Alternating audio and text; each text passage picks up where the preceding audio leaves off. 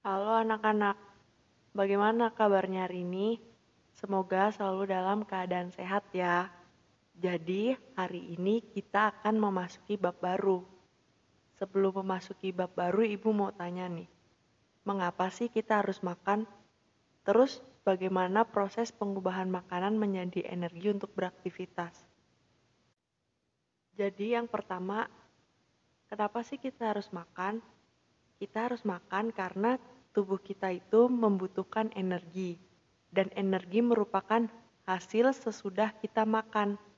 Terus bagaimana sih proses pengubahan makanan menjadi energi untuk beraktivitas? Jadi proses pengubahan makanan menjadi energi untuk beraktivitas itu melalui proses metabolisme, di mana kandungan protein di dalam makanan dan minuman akan diubah menjadi asam amino. Kemudian lemak akan diubah menjadi asam lemak dan karbohidrat diubah menjadi glukosa. Sehingga selanjutnya tubuh akan menggunakan gula, asam amino, dan asam lemak sebagai sumber energi. Jadi berdasarkan jawaban yang tadi, kita hari ini akan mempelajari tentang metabolisme. Tetapi sebelum masuk ke dalam materi, Ibu akan mengadakan pretest. Silahkan kalian masuk ke dalam link kuisis yang sudah Ibu bagikan di Google Classroom. Setelah mengerjakan kuisis, yuk kita masuk ke materi enzim. Tetapi sebelumnya, apa sih metabolisme? Jadi, metabolisme adalah semua reaksi kimia yang terjadi dalam tubuh makhluk hidup. Jadi, dalam tubuh makhluk hidup, termasuk kita manusia, yaitu ada banyak sekali reaksi kimia yang terjadi dalam sel. Jadi ada proses perubahan zat-zat makanan, yaitu dari perombakan sampai dengan penyusunan. Nah, berkaitan dengan itu, kita bagi metabolisme menjadi dua, yaitu katabolisme dan anabolisme. Apa sih bedanya? Jadi kalau katabolisme adalah reaksi pemecahan dari zat yang kompleks akan dipecah menjadi zat yang lebih sederhana. Sedangkan kalau anabolisme, dari zat yang sederhana menjadi zat yang kompleks. Untuk katabolisme contohnya adalah respirasi aerob. Jadi respirasi itu ya contohnya pernafasan yang kita ambil. Kan kalau kita bernafas itu kan kita mengambil oksigen. Oksigen itu buat apa sih? Oksigen itu adalah bahan yang dibutuhkan untuk memecah glukosa. Glukosanya didapat dari mana? Dari sistem pencernaan yang sudah mencerna karbohidrat menjadi glukosa. Kemudian, glukosa akan diserap oleh usus halus, di mana akan dibawa oleh darah ke seluruh tubuh, ke sel-sel. Jadi nanti di sel akan terjadi pemecahan glukosa dengan bantuan oksigen. Nah, itu yang akan kita bahas tuntas. Kemudian, selain respirasi aerob, terdapat juga respirasi anaerob, di mana respirasi tersebut tidak memakai oksigen. Contohnya seperti fermentasi. Jadi nanti fermentasi yang akan kita bahas adalah fermentasi alkohol dan fermentasi asam laktat. Lalu, untuk metabolisme, atau reaksi pembentukan itu contohnya biasanya dilakukan oleh tumbuhan atau bakteri, di mana proses sintesis atau asimilasi itu berarti pembentukan zat yang tadinya sederhana dibentuk atau disintesis menjadi lebih kompleks. Contohnya pada tumbuhan yaitu fotosintesis, di mana pembentukan makanan atau glukosa dengan bantuan cahaya matahari. Tetapi ada juga yang tidak pakai cahaya matahari, yaitu kemosintesis, di mana biasanya kemosintesis ini terjadi atau dilakukan oleh bakteri atau fungi atau makhluk hidup lain yang bisa mensintesis makanannya sendiri. Jadi berdasarkan yang sudah dijelaskan tadi, dapat kita simpulkan bahwa metabolisme terbagi menjadi dua, yaitu katabolisme dan anabolisme. Tetapi sebelum kita masuk ke katabolisme dan anabolisme, kita harus tahu bahwa reaksi kimia dalam tubuh makhluk hidup membutuhkan enzim. Apa sih enzim itu? Jadi, enzim adalah senyawa atau zat kimia dalam tubuh makhluk hidup yang dibutuhkan untuk mempercepat jalannya reaksi, atau biasa kita sebut sebagai biokatalisator. Jadi, katalis artinya mempercepat, sedangkan bio artinya makhluk hidup. Jadi, biokatalisator adalah zat atau senyawa dalam tubuh makhluk hidup yang berfungsi untuk mempercepat jalannya reaksi. Jadi, nanti akan kita bahas mengenai struktur enzim, sifat-sifat enzim, cara kerja enzim, dan faktor yang mempengaruhi cara kerja enzim. Yang pertama adalah struktur enzim. Jadi, keseluruhan bagian enzim disebut holoenzim. Di sini enzim dibagi menjadi dua, yaitu apoenzim atau gugus protein dan gugus protestik atau gugus non-protein. Yang pertama adalah struktur enzim. Jadi keseluruhan bagian enzim disebut holoenzim. Di sini enzim disusun oleh dua komponen utama, yaitu gugus protein atau disebut apoenzim dan gugus non-protein atau disebut gugus protestik. Di sini gugus protestik dibedakan menjadi dua, yaitu kofaktor dan koenzim. Jadi kofaktor tersusun dari zat anorganik yang umumnya logam, misalnya Cu, Fe, Mn, Zn, Ca, K, dan Co. Sedangkan koenzim tersusun dari senyawa organik non-protein yang tidak melekat erat pada bagian protein enzim, misalnya vitamin, NAD, NADP, dan koenzim A. Sebagai biokatalisator, enzim memiliki sifat-sifat tertentu.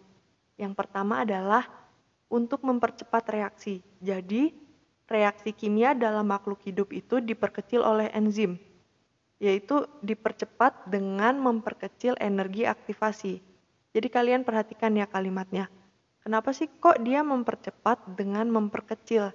Jadi kalian harus tahu dulu nih, energi aktivasi ini apa sih? Jadi, energi aktivasi adalah energi yang dibutuhkan untuk memulai suatu reaksi. Jadi kalian harus ingat bahwa dalam melakukan apapun, pasti energi di awal itu yang paling sulit dan yang paling besar. Contohnya misal, kalian lagi dorong mobil nih. Yang paling sulit membuat mobilnya itu jalan adalah ketika kita pertama kalinya.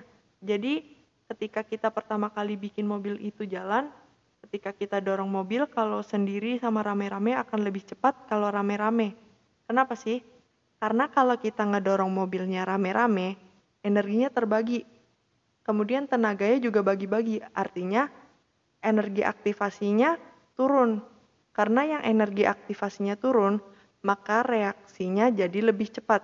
Jadi, itulah cara kerja enzim yang pertama, yaitu dia mempercepat reaksi.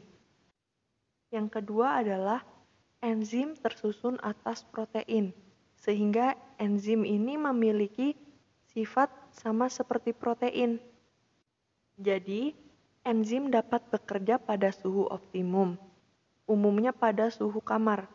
Tetapi enzim akan kehilangan aktivitasnya karena pH yang terlalu asam atau basa kuat dan berlarut organik. Selain itu, panas yang terlalu tinggi akan membuat enzim terdenaturasi sehingga tidak dapat berfungsi sebagaimana mestinya. Jadi gugus terbesar enzim adalah protein. Tetapi kalau cuma apoenzim aja, tidak akan aktif karena tidak ada gugus protestik. Sehingga protein dan gugus protestik harus berikatan agar yang lainnya akan menjadi aktif sehingga dapat disebut sebagai holoenzim. Sifat yang ketiga adalah enzim dapat bekerja secara bolak-balik atau reversible, yang artinya enzim dapat menguraikan suatu senyawa dan juga dapat menyusun senyawa itu kembali. Hal tersebut dikatakan karena enzim dapat berfungsi dalam reaksi penyusunan zat sekaligus dalam reaksi penguraian zat. Contohnya waktu SD kita mempelajari enzim yang namanya amilase, di mana amilase itu berubah menjadi amilum, kemudian menjadi glukosa. Nah, ternyata amilase juga bisa merubah glukosa menjadi amilum. Jadi, reaksi enzim itu bersifat bolak-balik. Sifat yang keempat adalah enzim dapat bekerja secara spesifik. Kenapa spesifik? Karena enzim memiliki sisi pengikatan yang spesifik. Contohnya tadi kan sudah disebutkan, ada enzim yang dari SD kita pelajari, yaitu namanya amilase. Amilase itu fungsinya adalah untuk mengubah amilum menjadi glukosa. Nah, yang dimaksud dengan kerja spesifik itu apa? Jadi, amilase ini enzimnya, kemudian amilum itu adalah substratnya, sedangkan glukosa adalah produknya. Jadi, enzim amilase hanya mau substratnya, yaitu amilum saja. Sehingga amilase tidak akan mengikat protein sebagai substratnya karena protein sudah punya enzim sendiri yang namanya protease. Atau misalkan amilase tidak mau mengikat lipid. Kenapa? Karena lipid sudah punya enzim sendiri yaitu lipase. Kenapa bisa gitu? Karena setiap enzim memiliki sisi pengikatan yang spesifik atau sisi katalitik yang spesifik. Kemudian yang ketiga adalah cara kerja enzim. Cara kerja enzim memiliki dua teori. Yang pertama yaitu teori Locke and Key dan yang kedua adalah teori induced fit. Yang pertama adalah teori Locke and Key. Teori Locke and Key dikemukakan oleh Alice Visser, di mana Alice Visser menjelaskan bahwa enzim memiliki sisi aktif yang spesifik dalam mengikat substrat tertentu. Nah, tadi kan sudah dijelaskan bahwa enzim memiliki sisi aktif yang sangat spesifik dalam mengikat substrat. Sehingga bentuk sisi aktif enzim sangat spesifik. Sehingga substrat harus memiliki bentuk molekul tertentu yang sesuai dengan bentuk sisi aktif enzim. Sehingga enzim akan bergabung dengan substrat, membentuk ikatan kompleks seperti gembok dan anak kunci. Tetapi apabila bentuk sisi aktif enzim itu tidak cocok dengan substrat, maka tidak akan terjadi ikatan kompleks. Di dalam ikatan kompleks itu, substrat akan bereaksi dengan energi aktivasi yang rendah, dan setelah terjadi reaksi akan terbentuk produk dan enzim akan terbebaskan. Dan apabila sisi aktif enzim sudah kosong, tetapi masih terdapat molekul substrat lainnya, maka akan terjadi reaksi kembali. Dan seterusnya akan selalu terjadi seperti itu. Lalu teori yang kedua adalah teori induced fit. Induced fit teori dikemukakan oleh Daniel Hasan, di mana Daniel Hasan menjelaskan bahwa enzim memiliki sisi aktif yang fleksibel dalam mengikat substrat. Nah, yang dimaksud fleksibel di sini itu sisi aktif enzim dapat berubah menyesuaikan dengan bentuk substrat. Sehingga pada saat substrat memasuki sisi aktif enzim, bentuk sisi aktif enzim itu akan berubah atau termodifikasi melingkupi substrat, sehingga terbentuk ikatan kompleks antara enzim dengan substrat. Pada saat produk terlepas, sisi aktif enzim akan kembali seperti semula. Jadi, sisi aktif enzim itu dapat mengikat bentuk substrat apapun selama sisi aktif enzim tersebut fleksibel. Yang terakhir adalah faktor yang mempengaruhi kerja enzim, yaitu yang pertama adalah suhu. Jadi semakin tinggi suhu akan mempercepat reaksi hingga batas suhu optimum. Dan sebaliknya semakin rendah suhu, maka reaksinya akan semakin lambat. Jadi kecepatan reaksi enzimatik akan meningkat sejalan dengan meningkatnya suhu sampai pada titik tertentu karena adanya molekul substrat yang bergerak lebih cepat dan lebih sering bertumbukan dengan tempat sisi aktif enzim. Tetapi di luar suhu tersebut, laju reaksi enzimatis akan turun secara drastis akibat terputusnya ikatan hidrogen dan ikatan ionik lainnya yang merangkai molekul enzim, sehingga hal tersebut menyebabkan enzim mengalami denaturasi, yaitu terjadinya perubahan terhadap konfirmasi protein atau rusaknya enzim karena panas, Setiap enzim memiliki suatu suhu optimal, yaitu suhu ketika laju reaksi enzim paling cepat. Jadi sebagian besar enzim manusia memiliki suhu optimal, yaitu sekitar 35 derajat hingga 40 derajat Celcius, di mana enzim akan bekerja secara optimal. Tetapi pada suhu di atas dan di bawah suhu optimum, aktivitas enzim akan berkurang, dan pada suhu di bawah 0 derajat Celcius, enzim tidak dapat bekerja, tetapi enzim tidak rusak. Jadi, pada saat keadaan suhu normal kembali, enzim dapat bekerja kembali. Tetapi apabila suhu di atas 60 derajat, maka enzim akan mengalami denaturasi atau enzim akan mengalami kerusakan. Faktor yang kedua adalah pH, yaitu di mana pH akan mempengaruhi sisi aktif dalam mengikat substrat. Pada umumnya, enzim memiliki pH optimal, sekitar 6-8. Tetapi untuk enzim pepsin, yaitu enzim pencernaan yang berada di dalam lambung, bekerja paling baik pada lingkungan asam, yaitu pH 2. Sedangkan tripsin dalam usus bekerja pada lingkungan basah dengan pH optimal, yaitu 8. Tetapi adanya perubahan pH yang cukup tajam juga dapat menyebabkan enzim mengalami denaturasi atau kerusakan. Faktor yang ketiga adalah konsentrasi enzim. Jadi, semakin tinggi konsentrasi enzim, maka semakin cepat proses terjadinya reaksi. Yang artinya, konsentrasi enzim akan berbanding lurus dengan laju reaksi. Sehingga, apabila kecepatan reaksi semakin meningkat, maka konsentrasi enzim juga akan semakin tinggi, sehingga hasilnya akan berbanding lurus. Kemudian faktor yang keempat adalah konsentrasi substrat, yaitu jika sisi aktif enzim bekerja secara keseluruhan, maka penambahan konsentrasi substrat dapat mempercepat terjadinya reaksi. Tetapi apabila semua sisi aktif sudah bekerja, maka penambahan konsentrasi substrat tidak akan mempercepat reaksi, yang artinya konsentrasi substrat sudah berada pada titik jenuh atau kecepatan reaksi sudah maksimal. Jadi pada umumnya konsentrasi substrat berbanding lurus dengan kecepatan reaksi, sehingga konsentrasi substrat dapat memiliki keadaan yang konstan. Apabila enzim sudah mengikat semua substrat, maka jumlah substrat yang berlebihan dapat menyebabkan terjadinya penurunan kerja enzim, sehingga untuk mengatasi hal tersebut biasanya sel akan menambahkan jumlah enzim dengan cara mensintesis enzim. Faktor yang terakhir adalah inhibitor. Jadi inhibitor adalah sesuatu atau zat-zat tertentu yang dapat menghambat kerja enzim. Nah, inhibitor dibagi menjadi dua macam, yaitu inhibitor kompetitif dan inhibitor non-kompetitif.